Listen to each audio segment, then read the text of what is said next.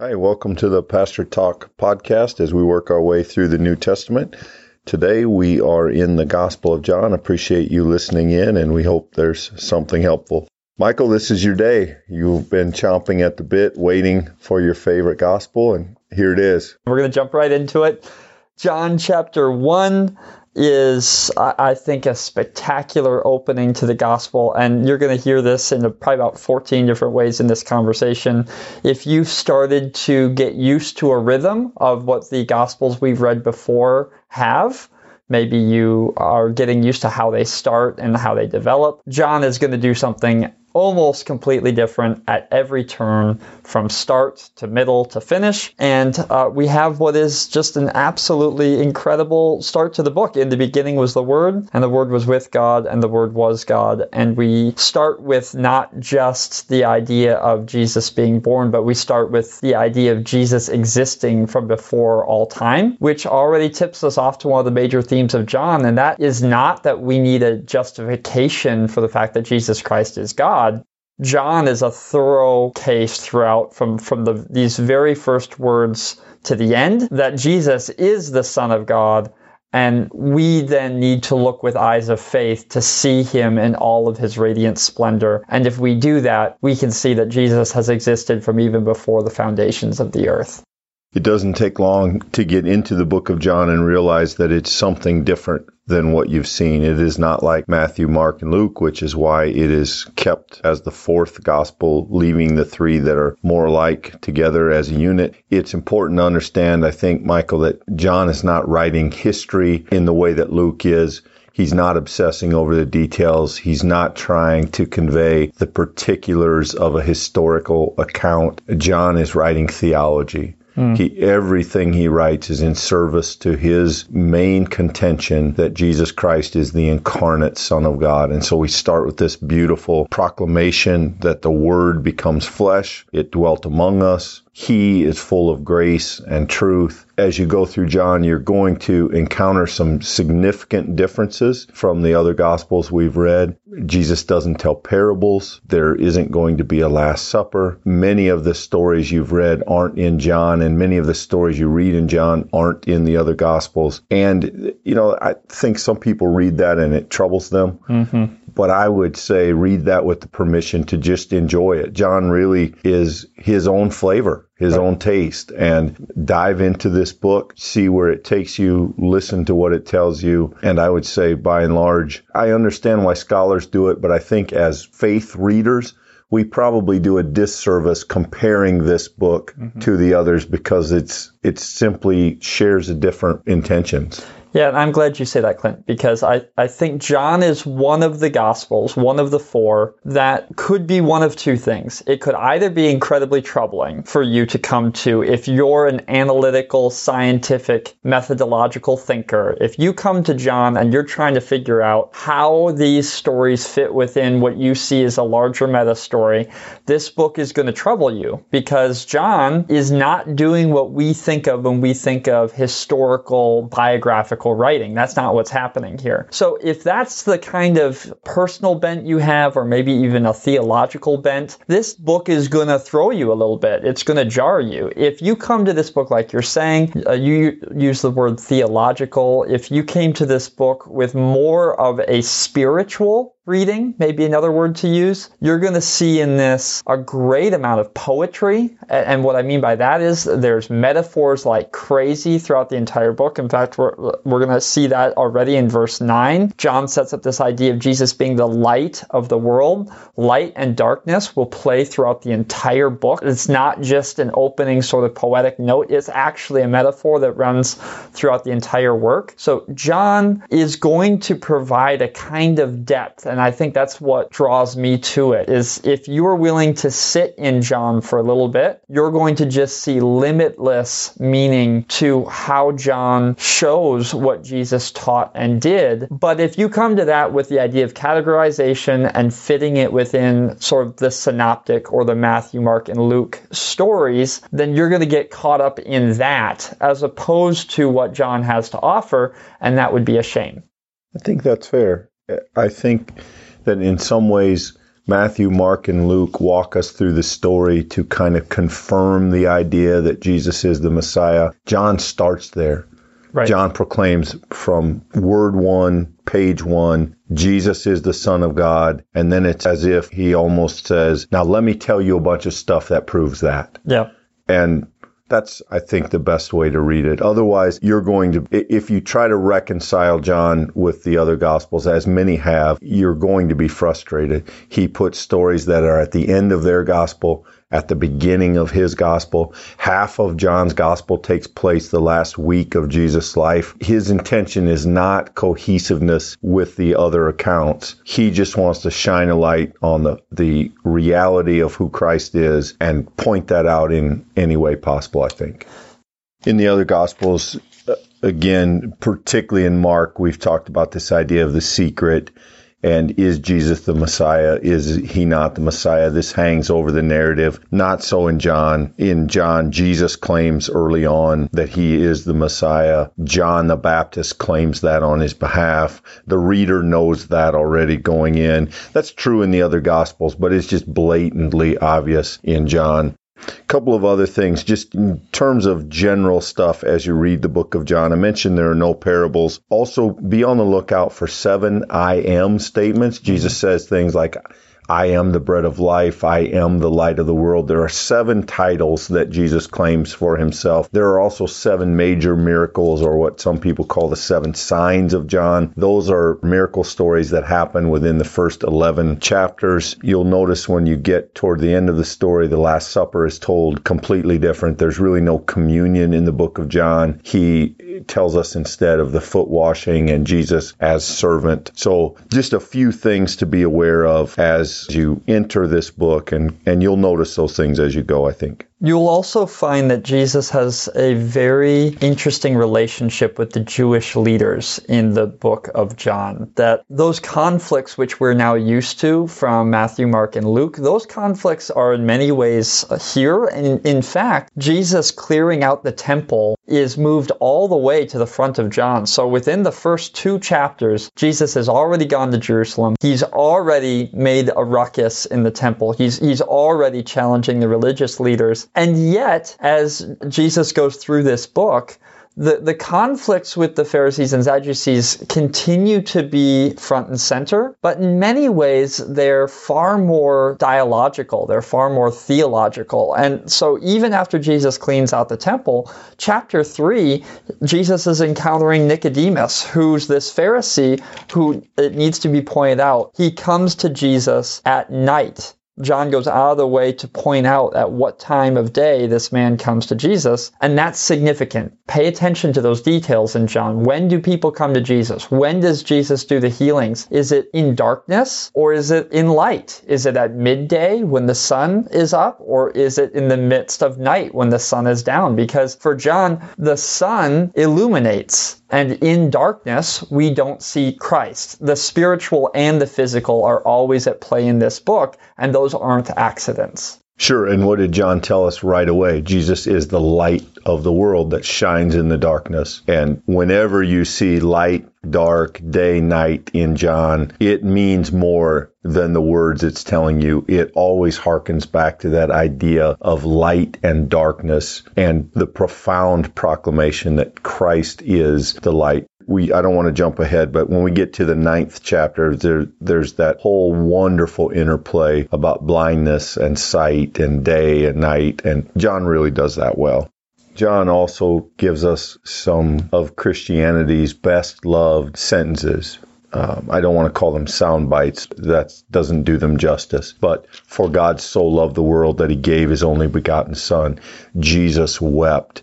There are these poetic verses, feed my sheep at the end of John. John does have a way in spite of sometimes assaulting us with text, uh, of dropping in these sentences or these verses that are memorable, are deep, are rich, profound. And I, I bet a lot of people's personal memory verses are highly vested in the book of John. Absolutely. We know a lot more John than we probably think we do just because of some of those verses. Yeah, I completely agree. And you mentioned it, so uh, as we make our way into the book, it's probably worth pausing and reflecting on. This is, of course, the gospel from which we have that large culturally known verse, John 3.16. Um, and you mentioned before we started, Clint, uh, we probably should widen our view of John 3.16 a little bit if we're going to do justice to the actual gospel. Yeah, I wish whoever had numbered the verses would have left 16 and 17 as one verse so that everybody who knew 16 also knew the next part, which says, Indeed, God did not send his Son into the world to condemn the world, but in order that through him the world might be saved.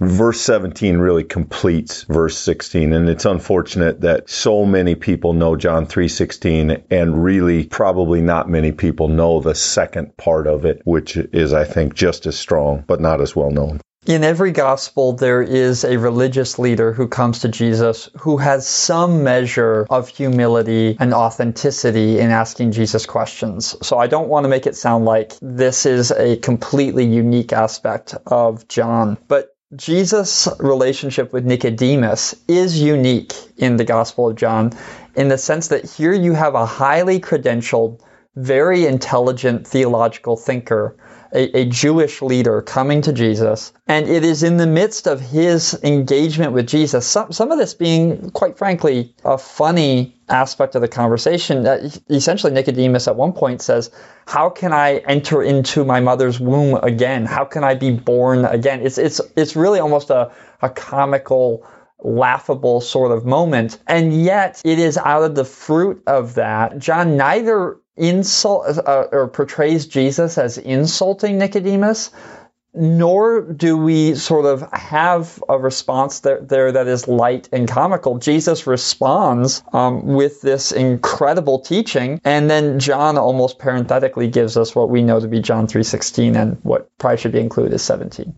Yeah, and I think two things to follow up on that, Michael. In John, as I understand it, the misunderstanding often leads to teaching. So the woman at the well misunderstands what Jesus is saying about water, mm-hmm. and it gives him the opportunity. In the ninth chapter, the the Pharisees misunderstand what the blind man is telling them, and that becomes an opportunity. J- John often uses a moment where someone doesn't get it as an opportunity for Jesus to provide some kind of teaching. And then secondly, I, I think Nicodemus is a unique character in the gospel in that we get very little information about him, but what we understand in it is significant. So about halfway through the book, there are some Jews plotting against Jesus and Nicodemus says, maybe God is doing something. Maybe we don't want to get in the way. Maybe we should listen to him. And they silence him. And then at the end of the book, when Joseph of Arimathea comes to bury Jesus, John points out that Nicodemus comes with him. And the, the clear implication, I think, there is that Nicodemus, in the pages of John's gospel, has had a journey of faith. He's had a growing awareness of this reality of who Jesus is. And we get to see that in very brief glimpses throughout the way. And I think what John does with that character is really good.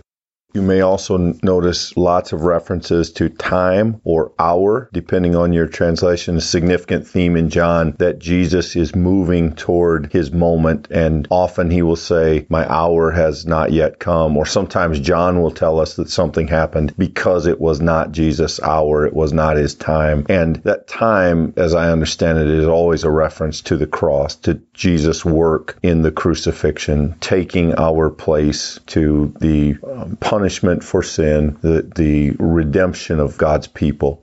And so this hour, as you as you read through this, you're going to see that phrase hour or time, depends what translation you use. But know that John has in mind the cross. And if you understand that, you'll see what he's doing with it, I think. Absolutely. And we don't want to get too deep in the weeds. We don't want to sort of jump into every story that you're going to encounter in John, but there are a few linchpin stories, I think, in this book. I think one worth bringing up for you before you get to it is Jesus's encounter with the Samaritan woman in chapter 4. It's an important story for a number of reasons. First of all, this is the only gospel that tells this story in this way. And it's also important for where it's placed because Jesus is encountering very early in his ministry a woman who would have been reprehensible to anyone in a Jewish audience. And this is the person who Jesus has this deep conversation connecting back to the idea of even the well in which the people have been um, getting water um, all the way back to Jacob's time. And then you have this encounter where Jesus says, I am the eternal living water. And she says, Well, if you're that water, she misunderstands. If you're that water, then Jesus, you can come here and be our soda machine forever. You know, we'll never be thirsty. We won't even need to pull water out. And then Jesus makes it clear, no, I don't mean physical water. I mean that I will uh, bring life and water, bring drink for uh, you forever. It's living water. And this woman, importantly, then goes into her community and in just a few short verses she becomes in John this evangelist to the gentile to the non-Jew and that happens already within the first four chapters of the book. So that's a John distinctive. And it's worth pointing out in verse 26 of that very chapter, Jesus says to her, I am the one speaking to you. I am he. I am which is this clear, poignant reference to, to God's name in the Old Testament and kicks John off with a huge bang and all of the I am statements that follow. Yeah, toward the end of that story of verse 39, that many of the Samaritans from that city believed in him because of the woman's testimony. You know, these are some of the earliest believers in the Gospel of John and they're non-Jews, and that's significant. And then maybe even more significantly at the end of that section, verse 42, they tell the woman, it's no longer because of what you said that we believe, for we have heard it for ourselves, and we know that this is truly the Savior of the world. John does this wonderful theme throughout the book of believe or not believe. Mm-hmm. Those who believe and those who don't. And sometimes people switch sides, like doubting Thomas. Mm-hmm. And we see this just constant interchange between belief and non-belief. And and here the people say, we believe in Jesus for ourselves, not simply because you told us. And remarkably, the first successful evangelist is a foreign woman with questionable living arrangement. And I don't know where else, I mean, I don't, the equivalent of that doesn't exist in the other gospels. Yeah, I'd say that's true. And John, sort of like Luke, Luke at the beginning of Luke's gospel tells us sort of why he's writing. He sort of gives that purpose statement. John has a very similar kind of purpose statement. This is why I'm writing this gospel, except John's is at the end. So we have to skip ahead to that story that you just referenced, and that is doubting Thomas and that encounter with Jesus post resurrection. And the gospel writer John recounts this. Jesus says to Thomas, Because you have seen me, you have believed. Once again, that idea of belief. Blessed are those who have not seen and yet have believed. Now, those are the words of Jesus. What follows is John's writing. Jesus performed many other signs in the presence of his disciples, which are not recorded in this book, but these are written that you may believe that Jesus is the Messiah, the Son of God, and that by believing you may have life in his name which by the way, that should make all of us think back to Jesus' conversation with Nicodemus and John 3:16 and 17, right? The idea is that this book exists and was even crafted. John just said these were written so that you would believe. These stories were picked, these stories were told, and they were picked for the purpose of providing us what we need to believe in Jesus and by the way, this great promise that Jesus gives that blessed are those who haven't seen and yet believed. Blessed are those who receive these words and faith comes to them through it. Is it obvious that I like John? it might show a little. you mentioned, and I think we another linchpin story of John is chapter nine. It's the man born blind, and and you have to know that blindness and darkness come together. And so that physical act of healing is a significant feature of this book. Yeah, this is a great chapter. You know, when John dedicates an entire chapter to a story, you should pay attention to it. And so we begin this story with that loaded question from the disciples. They see a blind man and they say, Teacher, why is he blind? Did he sin or did his parents sin? And this is the common wisdom of the day. And Jesus said, Neither, but in his blindness, there's an opportunity to glorify God. He heals him with this this, again, strange detail that he makes mud and saliva. He sends him off to go wash in a pool, and then he can see. Now, is this symbolic of baptism? Some have argued yes, maybe it is, but it's a rather elaborate healing compared to most of Jesus' healings. And then we get told that this causes a conflict. Um, it was a Sabbath day, and so now the Pharisees are investigating this and they're asking questions about Jesus and who he is and, and what he's done. And you have this wonderful, this beautiful irony that a blind man is answering questions about Jesus for the religious leaders of Judaism. Mm-hmm. The, the blind is leading the sighted toward Jesus, except they're not interested in going toward Jesus but attacking him.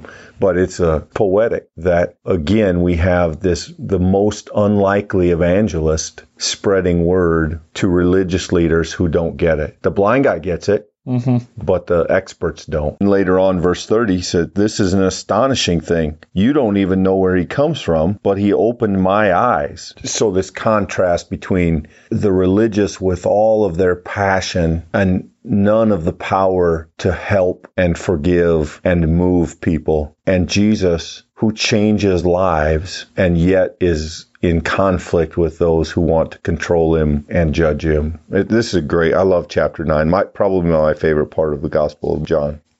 You know, the book continues on. There's this uh, really incredible account of Jesus' resurrection of Lazarus. In this story, we have um, really an unprecedented kind of long term engagement with the idea of Jesus' resurrection power prior to the cross. And uh, John puts that front and center here, right in the middle of the gospel. Yeah. And the conversation with the sisters if you had been here, he wouldn't have died. I know that he will rise again in the resurrection. And then we have the fifth I am statement I am the resurrection and the life. Those who believe in me, even though they die, will live. Everyone who lives and believes in me will never die. We have this interchange, light, dark. Here it's life, death, but we have that duality, which is ultimately the power that governs human life. And for John, it's no contest. Jesus has power even over the grave. And not just the grave, but the four day old corpse who the sister says will stink by now. Mm-hmm and Jesus calls him out. And then there's this wonderful, almost throwaway line at the end where Lazarus comes out of the tomb and Jesus says, you know, unbind him and let him go which on one hand simply means take off the grave clothes. On the other hand, is an entire theology of what Jesus does. This is John's, again, this is that wonderful encapsulation of what Jesus does. He unbinds people and he sets them free. That's what his mission is. You know, in one way, the prior gospel writers leave resurrection to the end as this master stroke of revelation of who Jesus is. Jesus performs miracles. He proclaims uh, the kingdom of God. Jesus teaches. Jesus has conflicts with religious leaders. Jesus is crucified. Jesus is resurrected in this master stroke in those gospels of God proclaiming, showing, doing resurrection, God completely reconfiguring reality as we know it. It lives at the end of that story. It lives post cross. In the Gospel of John, J- John isn't interested in making a case for the fact that Jesus is the Son of God. Not in that sense. Jesus is on display. Resurrection is put in the middle of John. Jesus is doing resurrecting things because Jesus is the Son of God. Jesus is God. There's no apology needed for that. There's no argument needed. Jesus is walking around. Lazarus is dead for four days. Jesus raises him from the dead. Resurrection is something that John is going to throw right here uh, in the middle of this story and so it's not even a surprise when we get to Jesus' resurrection. We've already encountered that. That's something that's already in the midst of it because, quite frankly, there was no other way that Jesus' story was going to go in John. Death wasn't going to hold Jesus down. Resurrection power is alive and real. And that's the end of the story. And if you're interested in the, the literary piece of this, I mentioned there were seven signs. This is the seventh. So this is the culminating miracle that Jesus does. He calls Lazarus to life. And not only that, but in the next chapter, we read that so powerful is that sign in verse 9 through 11 of chapter 12. It compels people. It, it says that people are deserting. They're leaving the folds of the religious leaders and they're following after Jesus because this sign is so remarkable. And I don't think I've ever noticed this before, Michael, in the Gospel of John, that the Jews then put Lazarus on the hit list. Yep. That they say we not only have to get rid of Jesus, we have to kill Lazarus because too many people are seeing what happened and following Jesus because of Lazarus. And I don't know that I've ever noticed that Lazarus was included in the plan as one who needed to be gotten rid of. Yeah, absolutely. And in all of the Gospels now, you've gotten used to that idea of Jesus going through Galilee, teaching, preaching, comes to the uh, Passover uh, in Jerusalem, and you have that triumphal entry. In John, that immediately follows this passage of Lazarus. Jesus gives this seventh I am. He shows power, yes, even power over death. And then, boom, now we're in Jerusalem. Now we're going to hit the big time, the, the, the large stage. And like you mentioned earlier, Clint, we're only 12 chapters in, right? We, a lot of this last part of Jesus' ministry is reserved for this part of the telling of the book. And so Jesus demonstrates this significant power, even power over death. And now we're set up for the long discourses and teaching and encounters that Jesus is going to have, both with his opponents, the Jews, as John would say, but also his disciples. And that's setting up the stage for the second half of the book. Yeah. And to your comments a moment ago, is it fair to say that in the other gospels, they tell us what Jesus did in service to telling us who Jesus is, but John doesn't draw that distinction. Mm. Who Jesus is is what he does. And and what he does is testimony. Mm-hmm. We're about to get into a ton of testimony language, but but what Jesus does is the evidence of who he is.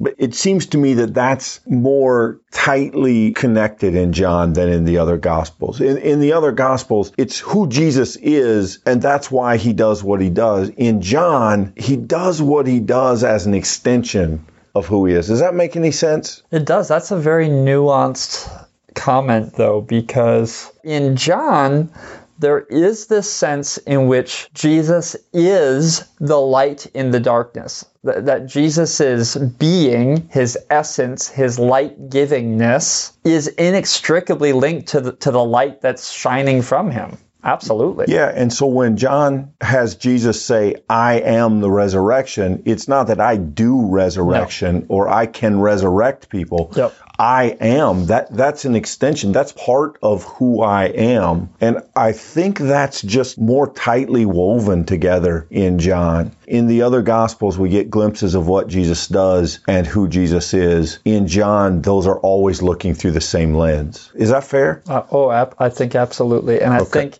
I think in John one of the things I love about this book is John is just unashamed of who Jesus is. Now, the disciples don't always get it, and certainly the Jews don't get it. There's all of this darkness, even though the light is there. But when Jesus shows up on day one, he is perfect, he is absolutely all powerful and all knowing.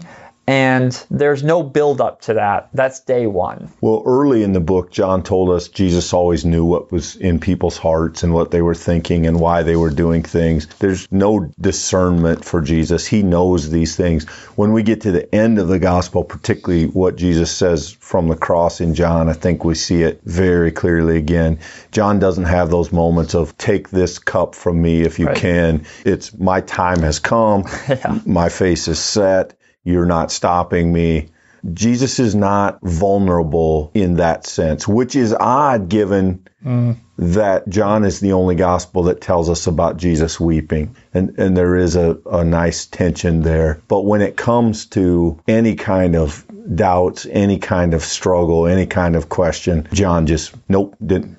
Jesus doesn't have that in John. Yeah, and I hate to spoil it, so I won't jump ahead too far, but I will say all of the people of power in John, and by that I mean worldly power, are just caricatures of people. They're just little puppets on strings. Uh, Jesus is large and in charge at every step of this book. No question. There is, there, there's really not the political intrigue that you have in some of the other gospels. Uh, when Jesus shows up, if Jesus wants to go up on the cross, Jesus is going up on the cross. And if Jesus doesn't want to, they didn't stand a chance from day one. And John's not apologetic about that. Yeah, Jesus is not a pawn. He's not manipulated. He's not, there's no weakness. No. Just John's Jesus really does not present weakness. Doesn't get hungry.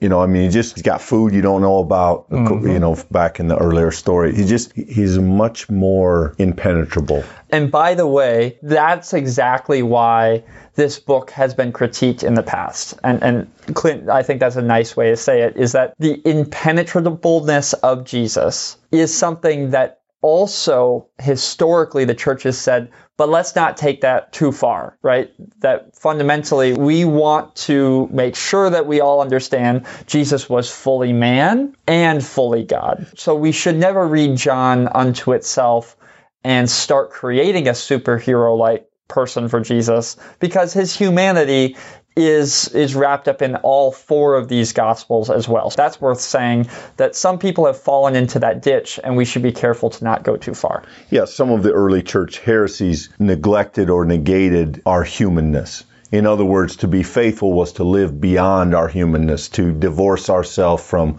needs, to not need physical comfort or physical pleasure or or food even. And John has through those lenses been critiqued for presenting a Jesus who doesn't seem particularly human. Mm-hmm. But I think that's a misunderstanding. I don't think it's fair to the Gospel of John. And again, scholars, that gives them something to do. But I think for us as we read it, it's enough to know that John seems attracted to the parts and highlights the, the pieces of Jesus' story that show who he is as Son of God. And, and given the two sides of that coin, that's the side John's always going to show us. Absolutely. And I would just say proportionally, three to one is probably a good proportion. Yeah. Matthew, right. Mark, Luke, yeah. John. And and you know, I think the three to one thing works really well. And you should read John with that in mind. And if you do, I think this is going to be um, just a really enlightening kind of experience for you. So, a couple things, Michael, should point out that verse 27 of chapter 12, Jesus says, I have come to this hour. Sort of the, the time has arrived. It is, it is now set in stone. Things are in motion. They're not going to change. Chapter 13, a wonderful chapter. John's version of the Last Supper. We get the foot washing.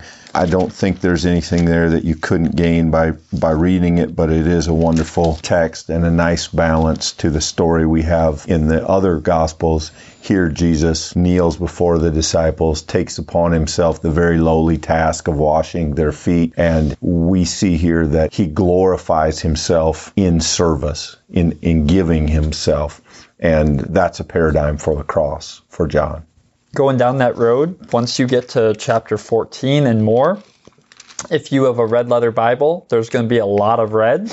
There's a lot of Jesus who is large and in charge. He knows that his hour has come. He knows what's right around the bend. So this is sort of his uh, in the locker room before the big moment. This is the speech to the disciples. And if we remember what John says at the very end of this book, that this is about us believing, this is selected so that we can believe. I think this in John functions as really a heart to heart this is us sitting in that room, getting to hear Jesus' heart for us. And um, if we receive that in that way, I think this is a beautiful section of, and, and it's a really unparalleled kind of discourse from Jesus. Nothing like this in the other Gospels, and some wonderful verses. Peace I leave you, my peace I give to you, not as the world gives. Do not let your hearts be troubled, do not let them be afraid.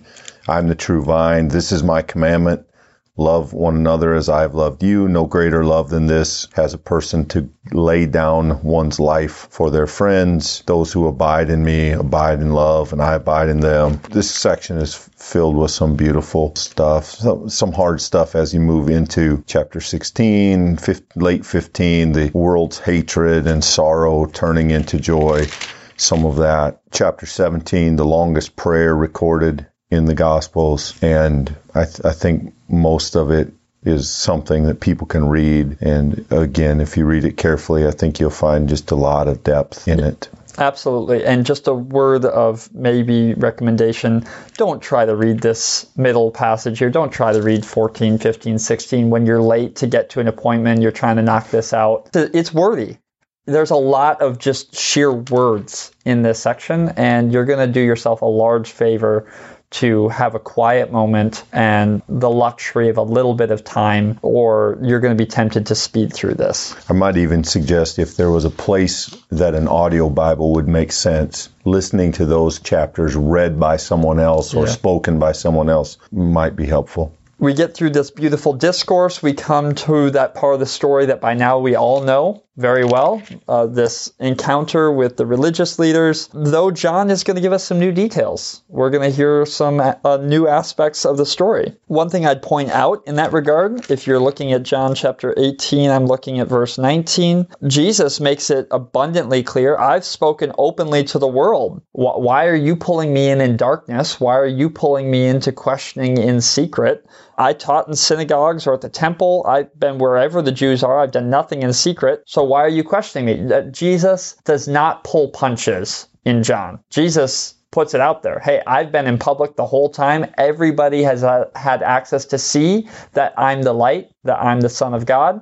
So why are you all trying to cover it up? There, there's no meekness in that way in John's telling of this. No, not, not at all. And Jesus bears up under questioning. He's beaten, but he's not bowed down. He's not broken. He's not weakened. Uh, in fact, the more they do to him, there's a sense almost in which the, the stronger he gets. I like the way that John in chapter 18 gives us the cut scenes between Peter's denial and Jesus' punishment, and almost has a kind of a movie quality to it. You're mm-hmm. you're seeing the two things happening at the same time, so that as Peter's denying Jesus, Jesus is being beaten, and then we flash back to Peter, who unknowing or uncaring that Jesus is taking that abuse, betrays him again it's really it's well written. Few things to make the case that we've already said. Jesus is always in charge of this process. Jesus says to the religious leaders, "If I said something wrong, tell me what it is." This is verse 23 of 18. But if I spoke the truth, why are you hitting me? Uh, this isn't a guy who's afraid and being beaten. Then Jesus comes before Pilate. Remember, Pilate represents the greatest military power of the time. Pilate represents the height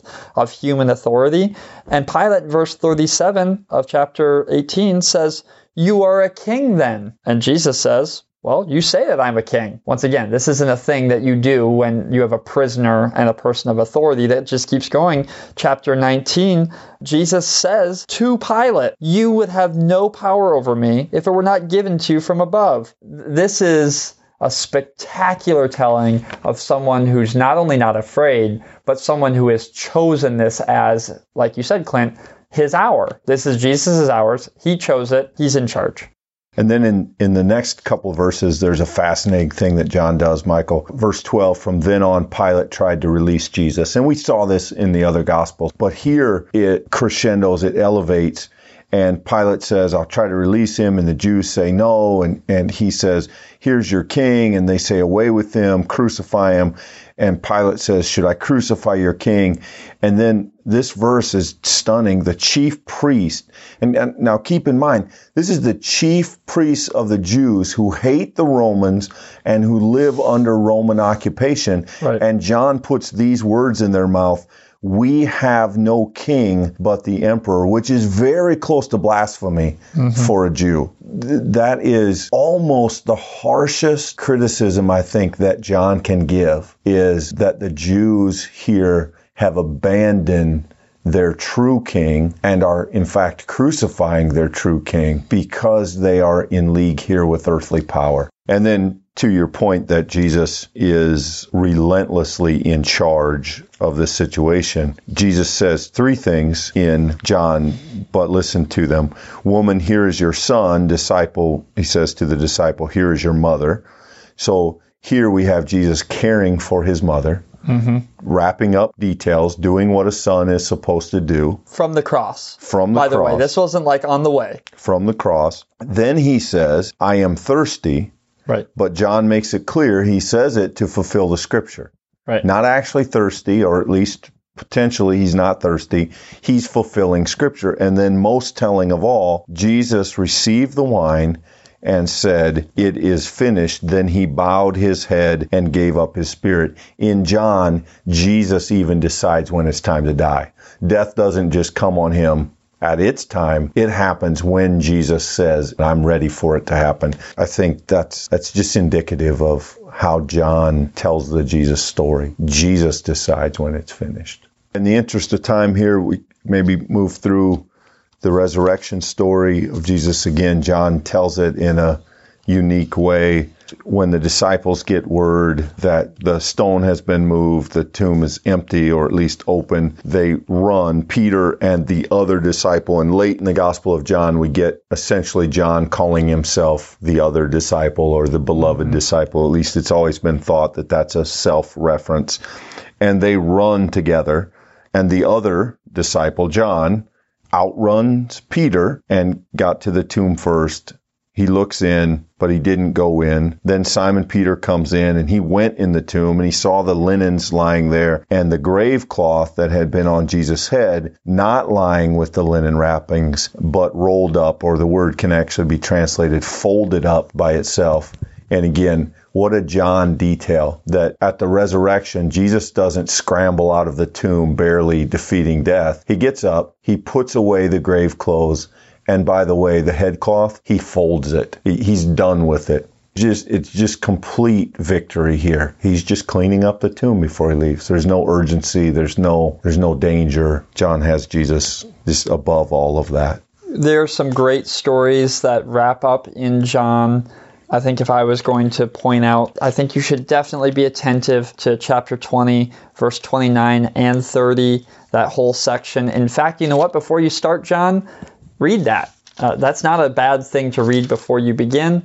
And I'd also point out that John is in some ways unique in that at the very, very end, the last verse, uh, verse 25 of chapter 1, Jesus did many other things as well. And if every one of them were written down, I suppose that even the whole world would not have room for the books that would be written. And I find in that really just a nod to those of us who have received this book. John saying, hey, I wasn't trying to be like the other guys. I wasn't trying to write an account like they did.